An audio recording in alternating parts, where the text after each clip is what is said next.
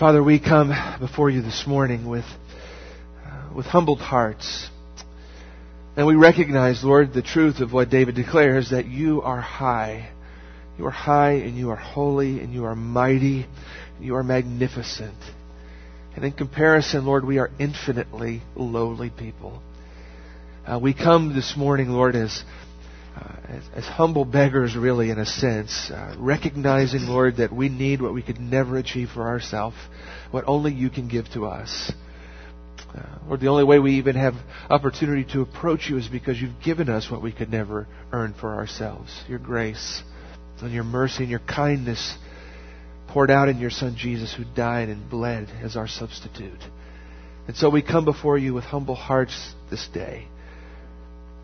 Lord, with the same desire uh, in our hearts that you had, that we might, in this place, exalt the two things that are important to you your name and your word. Lord, we, we recognize these are the most important things we could ever seek to accomplish as we gather to worship you, to exalt your name, for your name is above all things, to exalt your word, which, which enriches us, which challenges us, which plants itself in our hearts and grows and bears fruit for your glory. And so that's why we've come. We've come to worship you. We've come to exalt you. And yet, Lord, we come recognizing our own weakness and recognizing our own frailty. Lord, we recognize that we have minds that are easily misled. We have minds that are easily influenced by the world around us. Uh, we are easily enticed, Lord, far too easily enticed by the things of the world. And much of our time is spent chasing after false loves that draw us away from you. And Lord, we recognize too that we have weak wills. Our wills are, are, are not strong often. Lord, what we promise to do for you, we often fail to do. The commitments we make are often weak and shallow and simple and easily tossed aside. Lord, we recognize our weakness this morning. And yet our hearts rejoice to read the words of David that tells us that you have a love that is steadfast and faithful. That even when our minds are weak and even though we're easily misled and even though we don't often fulfill the commitments we make to you, your love is steadfast and faithful, even in the midst of our unfaithfulness. And so for that we glory this morning, Lord. We thank you that though we are inconsistent, you are always consistent. Though our devotion to you is not always perfect, your devotion to us is right and steadfast and faithful. And we thank you for that, Lord, this morning. We thank you for the confidence that we have in that. And so we come before you humbly and we come with repentant hearts, Lord, asking you to, to forgive our weakness and to forgive our frailties and to forgive, Lord, those areas and moments and ways in which we've fallen short even this week. Fill us, Lord, with your forgiveness and your grace. And Lord, we pray that you would, through your word this morning and through uh, our, our, gathered worship with brothers and sisters, that you would encourage us, that you would empower us, Lord, that you would motivate us to uh, to go from this place out into a fresh new week, work in our families, school, or wherever your will might take us this week. Empowered, Lord, to live for you. Empowered, Lord, to look for opportunities to share the gospel of Jesus with those who would need to hear it. Empowered to to live lives of holiness and faithfulness before a watching world. Lord, you must, you must work that work in us. And so we submit ourselves to you this morning, asking you to do for us what we could never do for ourselves. You do that work this morning as we worship you with humble hearts. For we pray these things in the holy name of Jesus. Amen. Amen.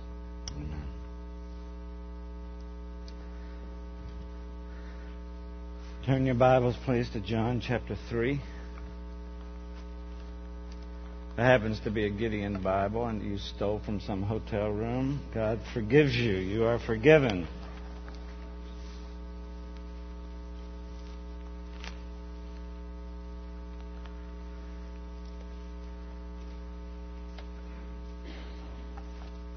Those of you that travel, have traveled some, will relate to this quite possibly. I, I, my surprise being in,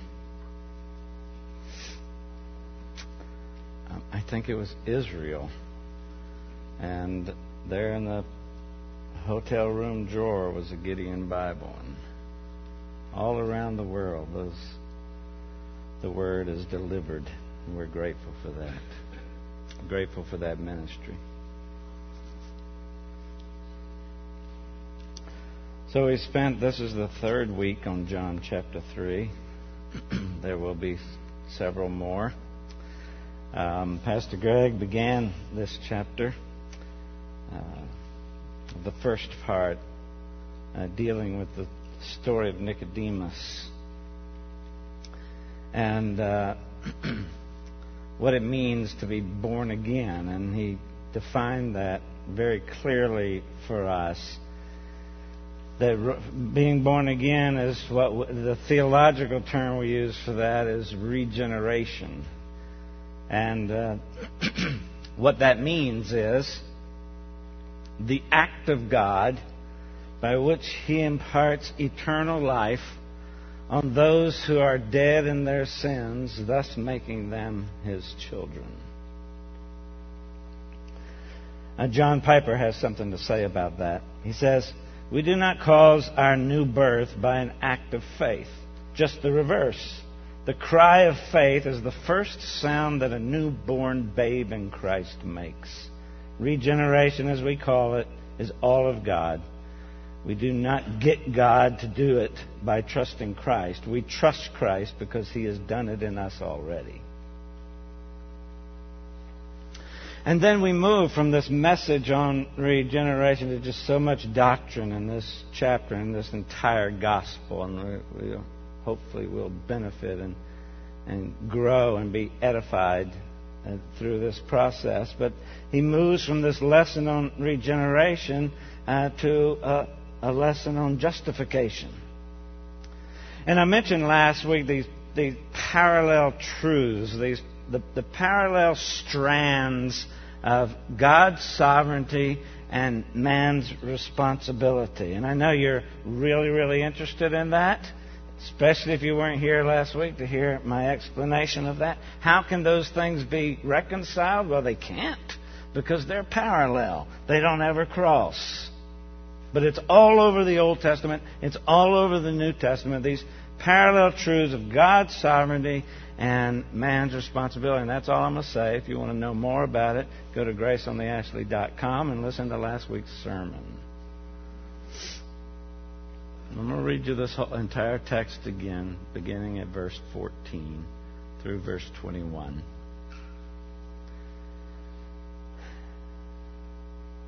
And as Moses lifted up the serpent in the wilderness, so must the Son of Man be lifted up that whoever believes in him may have eternal life.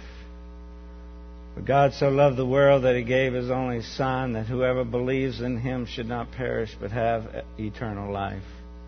For God did not send his Son into the world to condemn the world, but in order that the world might be saved through him.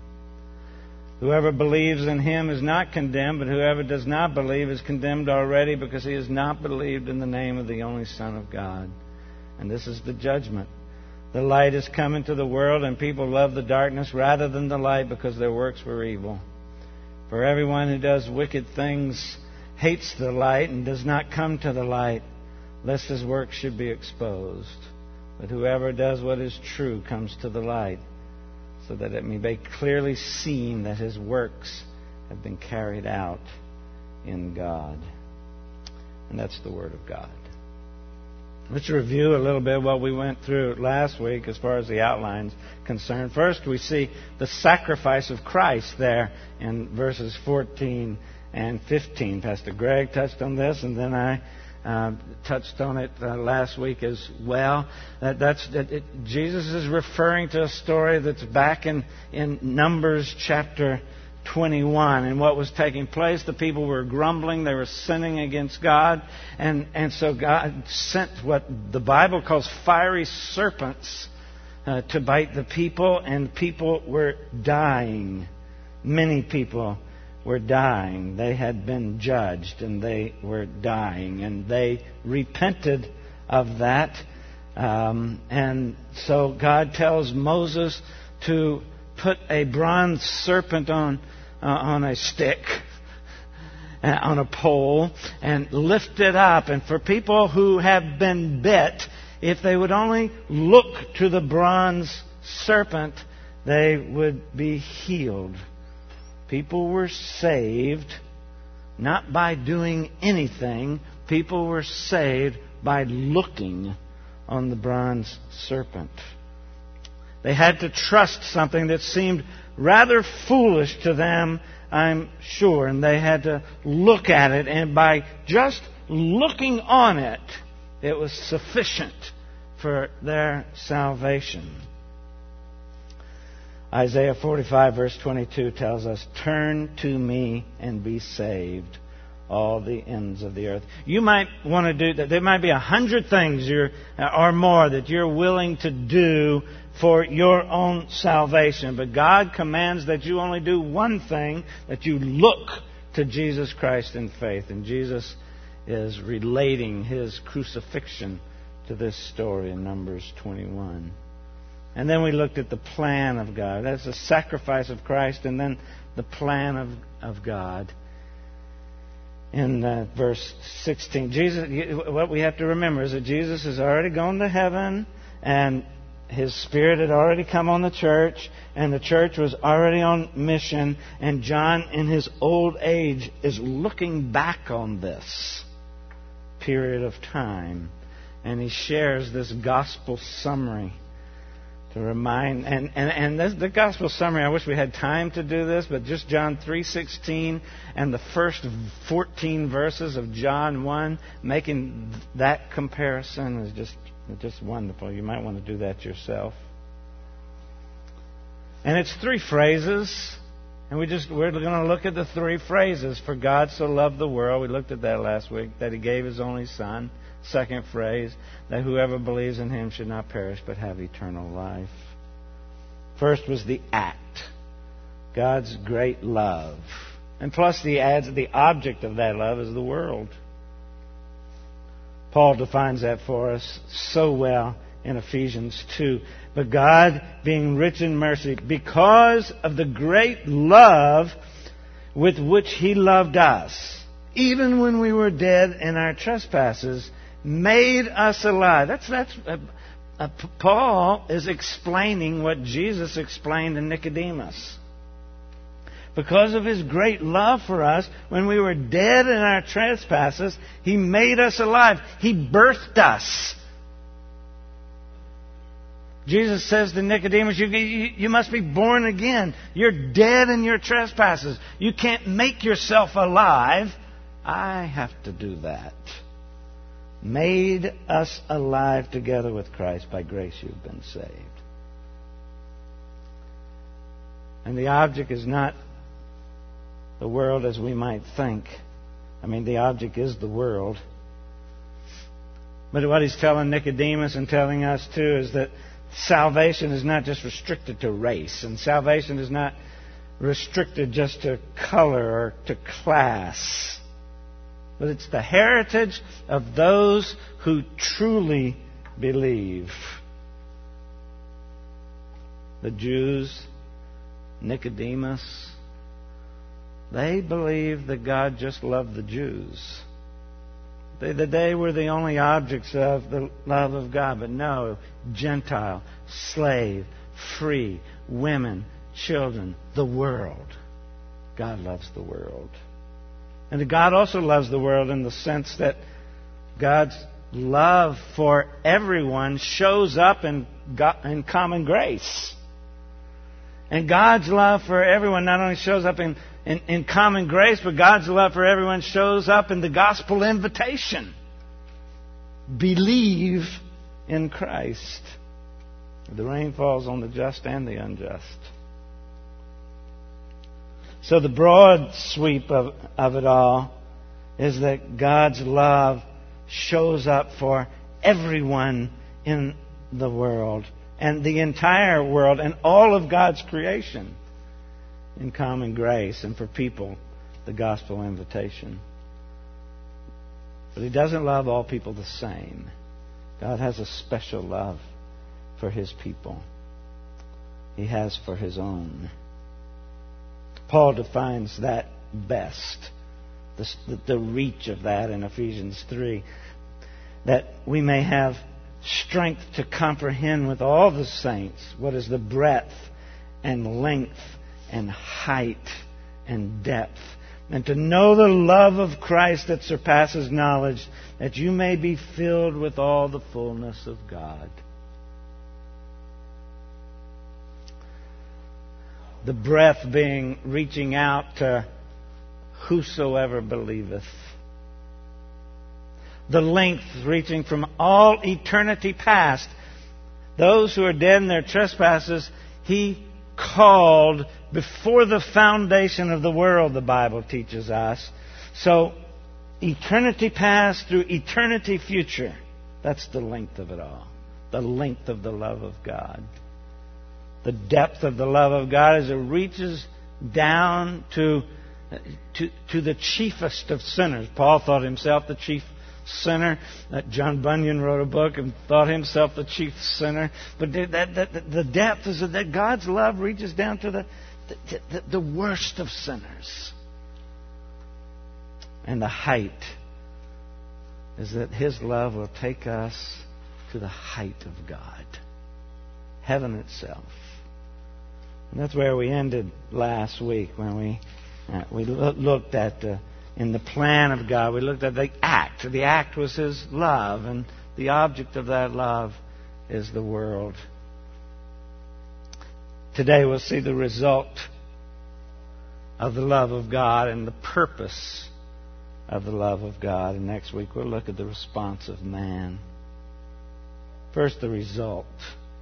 What's the result of God's great love for us? Well, the result is God's great gift. It's the second phrase. For God so loved the world that he gave his only Son. There's an expression, he gave, and the gift, the, the, the, the, expression of that gift is his Son. Christ is the Father's gift. He was given to be the Savior. He was given to be the Redeemer. He was given to be a friend of sinners, as we sing. He was given to make atonement that's sufficient for all and to provide redemption that's large enough uh, for all. And to make that happen, God had to give His Son to be despised to make that happen, God had to give us some to be rejected. To make that happen, God had to give His Son to be cursed, to be crucified, to be counted guilty when He was perfect. All for our sakes. Paul tells us in Romans 4:25, he was delivered up, he was hung, hung up hung on the cross for our trespasses, and raised for our justification. In Romans 8, he said, He did not spare His own Son, but what? Gave Him up for us all. That's the result of God's love for the world, the gift of His Son. You know, Jesus speaking, just in the next chapter, we'll, we'll look at that in a few weeks. Jesus uh, in, in, in John chapter 4, talks to the Samaritan woman, and he says to her, If you knew the gift of God, what's the result of God's great love? His great gift. And he says to her, If you knew the gift of God, and who it is that is saying to you, Give me a drink, you would have asked him, and he would have given you living water. That's the gift of God. He tells the Jews, in John chapter 6. Truly, truly, I say to you, it was not Moses who gave you bread from heaven, but my Father gives you the true bread from heaven. Ebenezer Erskine, you might be familiar with that name. There's a college named after him. I suspect there's a college. Isn't that Presbyterian school, Erskine? Yeah, okay. Ebenezer Erskine was a Puritan in Scotland a couple hundred years ago. And he used that particular verse when he was on trial by the General Assembly of Scotland. They accused him of offering Christ too freely in his evangelism. And so he used that verse, John 6 32, that it's only the Father that gives the true bread of heaven.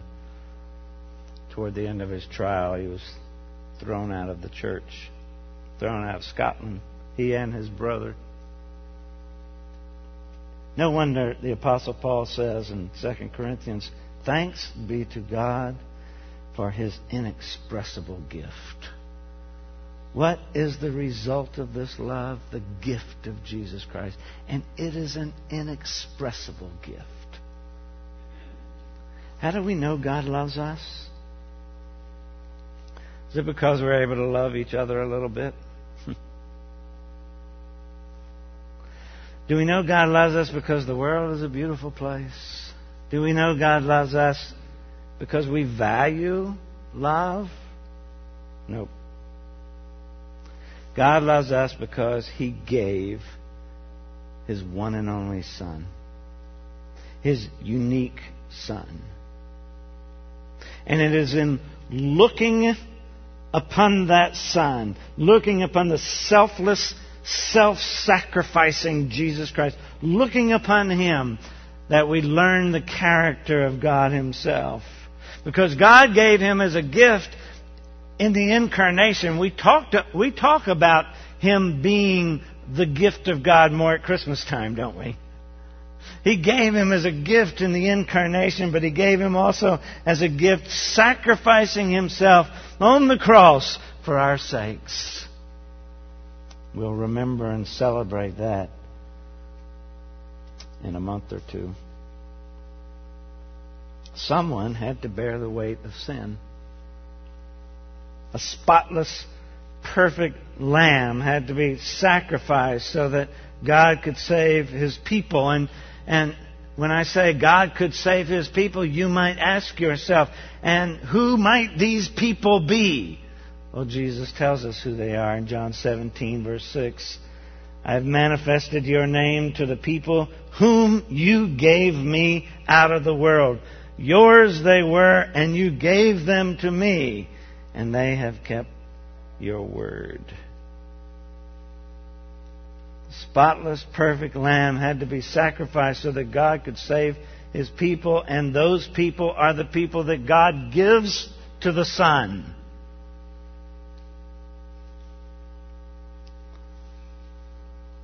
Charles Wesley's favorite, uh, most popular, most well known hymn we sing around Easter. And can it be that I should gain an interest in the Savior's blood? Died he for me who caused his pain? For me, who him to death pursued? Amazing love. How can it be that thou, my God, shouldst die for me? Amazing love. That's a wonderful restatement of John 3:16 amazing love.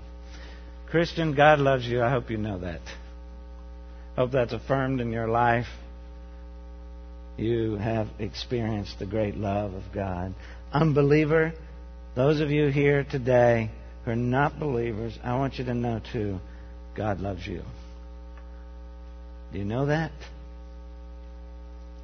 God has demonstrated his love for you in Jesus Christ. And he proved it in the most powerful way, not just giving his son in the incarnation, but he proved it in the most powerful way in that his son he sent to the execution chamber, so be it, in your place.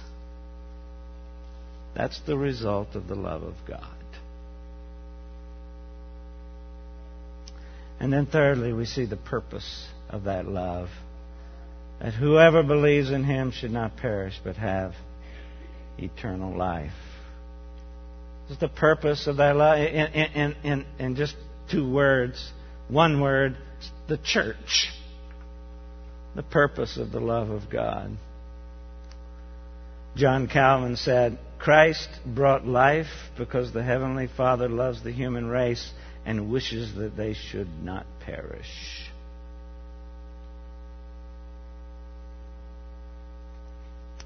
We see this quite a few times throughout uh, John, and especially in these verses when he says that whoever believes in him.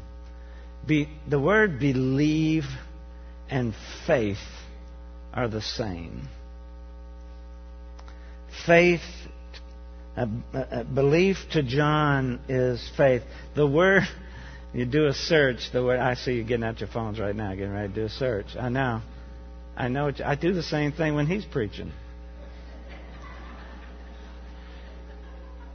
I got the Bible a hundred times on my phone. Faith is the same thing believing. And you know, in the Gospel of John, John does not use that word faith one time. But he uses the word belief or believing 98 times in the Gospel. His word for faith is believing or belief. And so we learn the recipient of God's love. More specifically, whoever believes in Him. That's faith. That's the same phrase that he uses in uh, verse 15. Go back to 15. That whoever believes in Him may have eternal life. You know, we focus on that verse 16 so much throughout our lives. It's the first verse we memorized, probably. We don't memorize Scripture anymore, do we? We learn the recipient, more specifically, of that love. Whoever believes in Him, that's faith. And John's, uh, John repeating that again from verse 15 just shows us again how broad the love of God is for all those who believe and how useless the love of God is on some level for those who don't believe. That's faith alone. Only belief. And that story I told you about in verses 14 and 15 describes that that faith and belief can also mean looking on Jesus, not, not, not just just taking a look at who he is, but looking upon Jesus in faith. Looking to Jesus is redefined as faith, sola fide, faith alone. A.W. Pink helps us here with some of the negatives in Numbers chapter 21 that helps us understand this gift of faith a little bit more. He said they were not told back there in Numbers 21 when Moses told them to look at the brazen serpent. They were not told to ma- manufacture some healing ointment so that they could put it on their their bites and they would be healed. They were not told to get relief from others who were wounded. They were not told to fight the serpents. They were not told to make an offering to the serpent. They were not told to pray to the serpent. They were not told to look at Moses. They were not told to look at their wounds. Look on the bronze serpent and you will be healed. And Jesus says, Look to me in faith and you will be saved.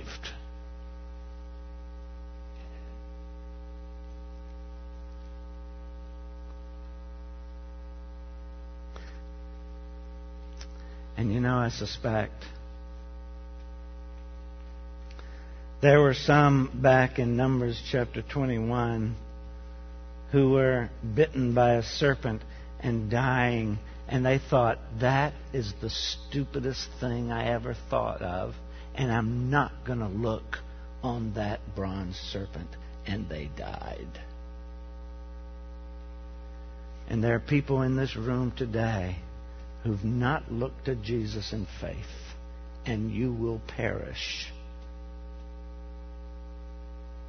It's the purpose of Christ being raised on the cross in order that all who believe in him will have eternal life. That's what John's telling us in this chapter. Look at how many times he's, uh, Nicodemus hears about it, and look how many times he tells us. See, that faith, how important faith is.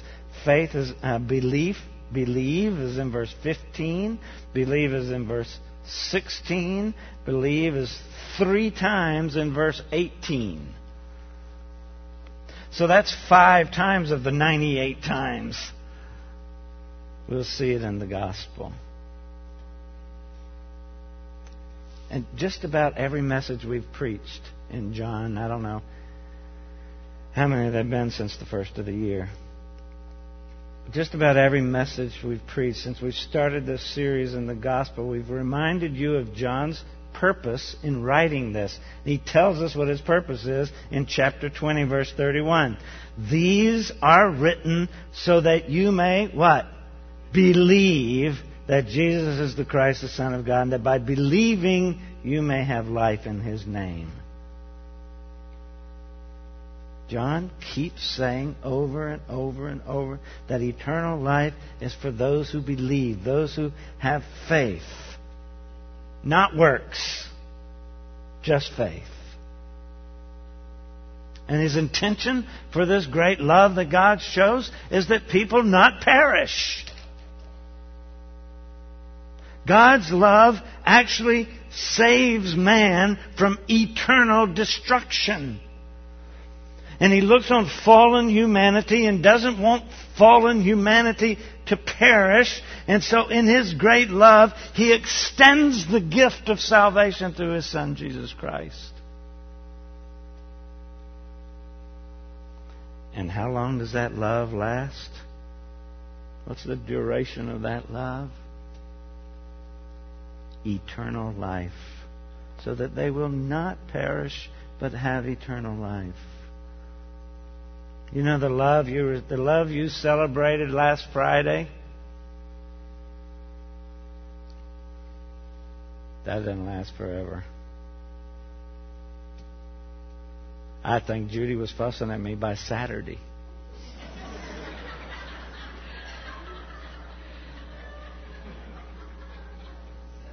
Why did I say that?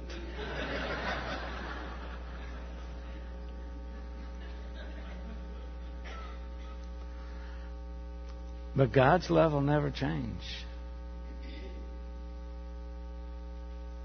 He will never stop loving His people. Eternal. Even at the furthest distance of eternity.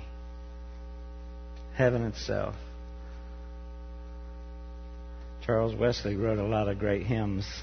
Another verse he wrote To him that in thy name believes, eternal life with thee is given into himself he all receives pardon and holiness and heaven. It's the duration of God's love.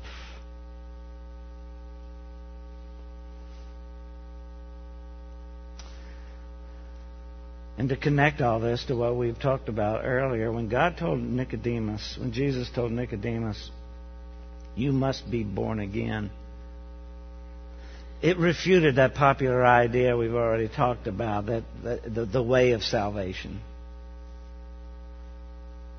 And it refutes the idea, the, the, the Jewish idea, with regard to the scope of salvation as well.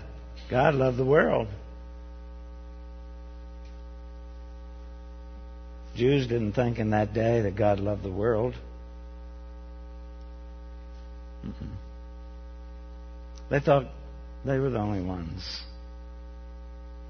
That universal offer of salvation and life in Jesus is just absolutely revolutionary here in the first century.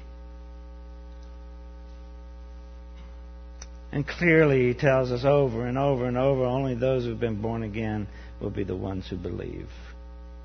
See that throughout chapter 3. We see that throughout Scripture as well. If you want to see it, you will see it. God will teach you this truth. Eventually, God will teach you this truth. And some of you rebel against this truth, but clearly, only those who have been born again will be the ones who believe. God loves the world. The world does not receive or benefit from that love until it believes in Jesus, has faith in Jesus, the gift the Father gave. And that, that belief is more than just intellectual awareness. That belief is more than just agreement. No, it means to trust in, to rely on, to cling to. That's why to John, belief is faith. And God's love is so broad that He loves the world, His entire creation. That's the broad sweep of His love. But on the other hand, God's love is so narrow as the company of people who have faith in Him. Who trust in Christ's death on the cross in their place. It's His ultimate purpose is the salvation of those in the world who would believe. Believers are saved from God's wrath and have eternal life. Those in the world who don't believe will perish. There's no third option. Faith in Jesus is the key to salvation. The one who has it has life. The one who doesn't have it doesn't have life. Faith is needed to complete our justification. Faith alone is one of the five solas of the Reformation. Sola, soli fide. Uh, uh, soli um, scriptura, soli fide, uh, soli Christus, uh, soli gratia, soli Deo gloria. The Word alone, by faith alone, by grace alone, in Christ alone, to the glory of God alone. It's the Reformation in a nutshell. That's why we're Protestants are here today. Faith is the indispensable channel of God's saving grace according to these verses and many, many, many, many others. And so, consequently, our understanding. I started out last week saying that John 3:16 is probably the most misunderstood or misused verse in Scripture because we use it out of context. And so our understanding of John 3:16 will be incomplete until we are willing to deal with the nature of saving faith and seek to apply those truths to our lives.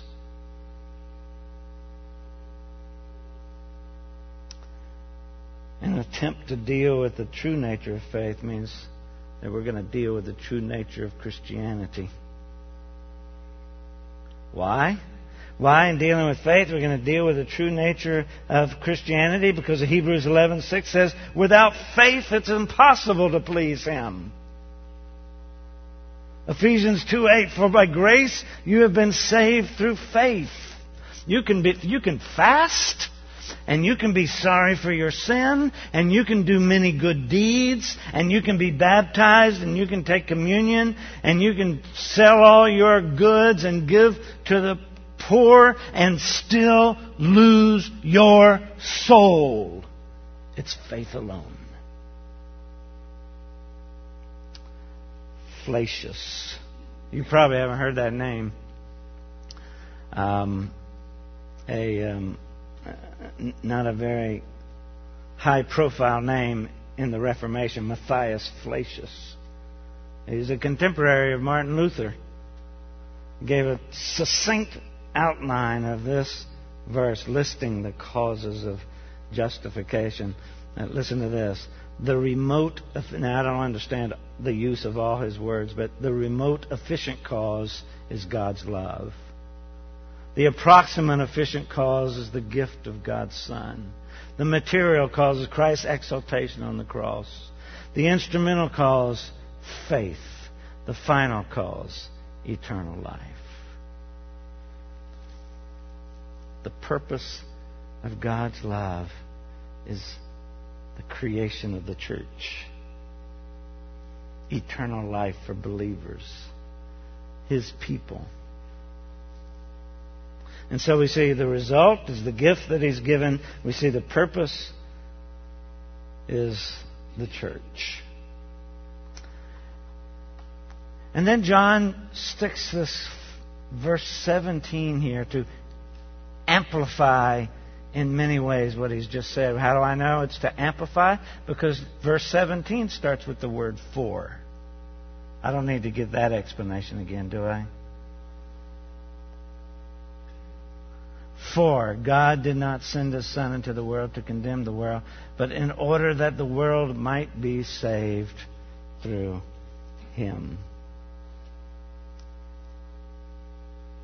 He just goes on in this one sentence to clarify his purpose and to clarify the consequences of this issue of belief or this issue of faith. The word for means that he's connecting it to what came before it. And it's interesting because John 3:16 is between verses 14 and 15 and verse 17 uh, is it, it, it's such an interesting connection in verse 17 alludes to the incarnation and verses 14 and 15 allude to his crucifixion. The immediate result of the love of God for the world is the mission of the Son, Jesus Christ. And this verse, uh, there's, a, there's another step in this verse too. It also gives us some insight into how we should approach our evangelism. Now listen to this. This hits home. How do we approach our evangelism? If you approach the lost with condemnation, you will fail in your effort to reach them. You know why God didn't send His Son into the world to condemn the world? Because it's already condemned. The reason he didn't come into the world to condemn the world is because he came into a, a lost and already condemned world. He didn't come into some neutral world in order to save some and condemn others. No, he came into a lost, condemned world to save some of them.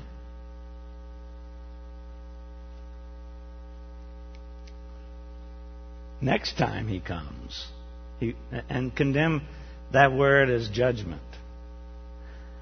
Next time he comes, he'll come in judgment.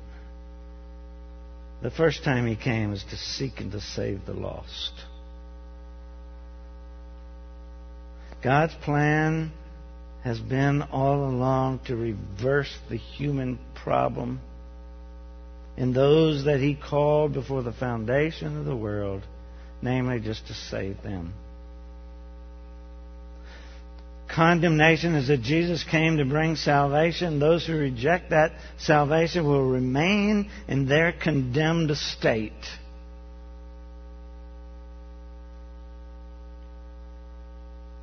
So, Jesus did not come to judge people. Jesus came to die for people. Jesus came not to condemn them, but to save them. Let's just wrap this up. The, this is really the effect of the atonement. I haven't even talked about that. What did Christ's death accomplish? His, his purpose was not to make salvation, his death was not to make salvation a mere possibility for the condemned world, but to save the world through the mission of Jesus Christ. Our faith and our good works, listen to me, our faith and our good works do not accomplish our salvation. Because anyone who is saved is saved through Jesus. His death is effectual for believers for believers, the negative side is that we are not condemned. God is no longer angry with us. We have been reconciled to Him. The result of Christ's death is that sinners do not perish. The positive side is that we are provided eternal life. And eternity doesn't just refer to duration, like I was talking about before but the quality of the life lived in heaven that's found only in Christ. See, this life, this life is just, is just characterized by, by, by mortality and decay and sin and evil.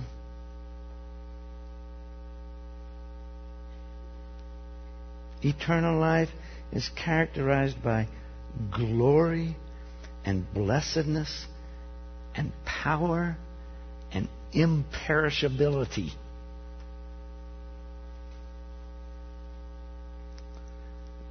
Those who believe in him will not perish. And although we don't really know what the eternal life will be like, we do know that we will be like him. So, Christian, set your eyes on heaven. And non Christian, this is why we keep talking about Jesus. We're going to talk about Jesus next week, and the next week, and the next week. Because it's all about Him. He alone saves us from the wrath of God. And our proper work as a church is to love the world in a way that the world needs to be loved. And how does the world need to be loved? The, the world needs to be loved by an appeal to be reconciled to God. Without faith, there's no salvation. But through faith in Jesus Christ, the worst of sinners can be saved. We sing that. Oh, perfect redemption, the purchase of blood. To every believer, the promise of God. The vilest offender. That's, that's the depth. The worst of sinners. Who what? Truly believes. The, the vilest offender who, who, who's trying hard. Who truly believes that moment from Jesus a pardon receives. And you might be thinking to yourself, I'm not good enough for a salvation like that. The vilest offender. You might say to yourself, you know, I'm just too simple. I got to get some of these problems right before I trust Christ's salvation for me. The vilest offender who truly believes. So it's clear that our views of belief or faith need to be clear. Saving faith cannot be more than just simply trust in a Savior. It cannot be. It can't. It can't be. You know, have you heard that silly uh, illustration where the drowning man reaching up his hand to, to grab Jesus. No. Why? You're dead. You can't grab. You cannot reach out. You simply trust in His salvation. You cannot mingle anything else with faith in order to be justified. Listen, if you want to know about your faith, if you want to know anything about your faith and whether your faith is genuine, you might want to ask yourself how you're living. That's a good way to answer that question. But if you want to know whether you are justified by Christ, the only thing that you can ask yourself is, do I believe? John Calvin said, Whenever our sins press us, whenever Satan would drive us to despair, we ought to hold out this shield that God is unwilling that we should be overwhelmed with everlasting destruction because he has appointed his Son to be the salvation of the world. Praise God. Amen. The new birth requires faith in Jesus. We'll look at our response next week. Let's pray.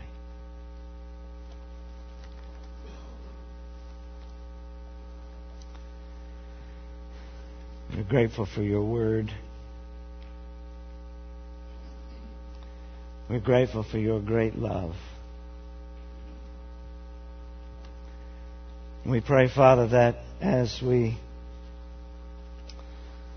get ready to leave this place, that we might continue to walk by faith every single day. For we walk by faith and not by sight. We trust you. We can't see it all, can't feel it all, we don't even recognize it all. And so we walk by faith and not by sight. Father, for those of who are here today that haven't trusted in you, I pray that you would empower them to move from where they are to where you want them to be. You do that in their lives. Give us boldness as we proclaim your great love throughout this community in the coming week. In the name of Jesus we pray. Amen. Amen.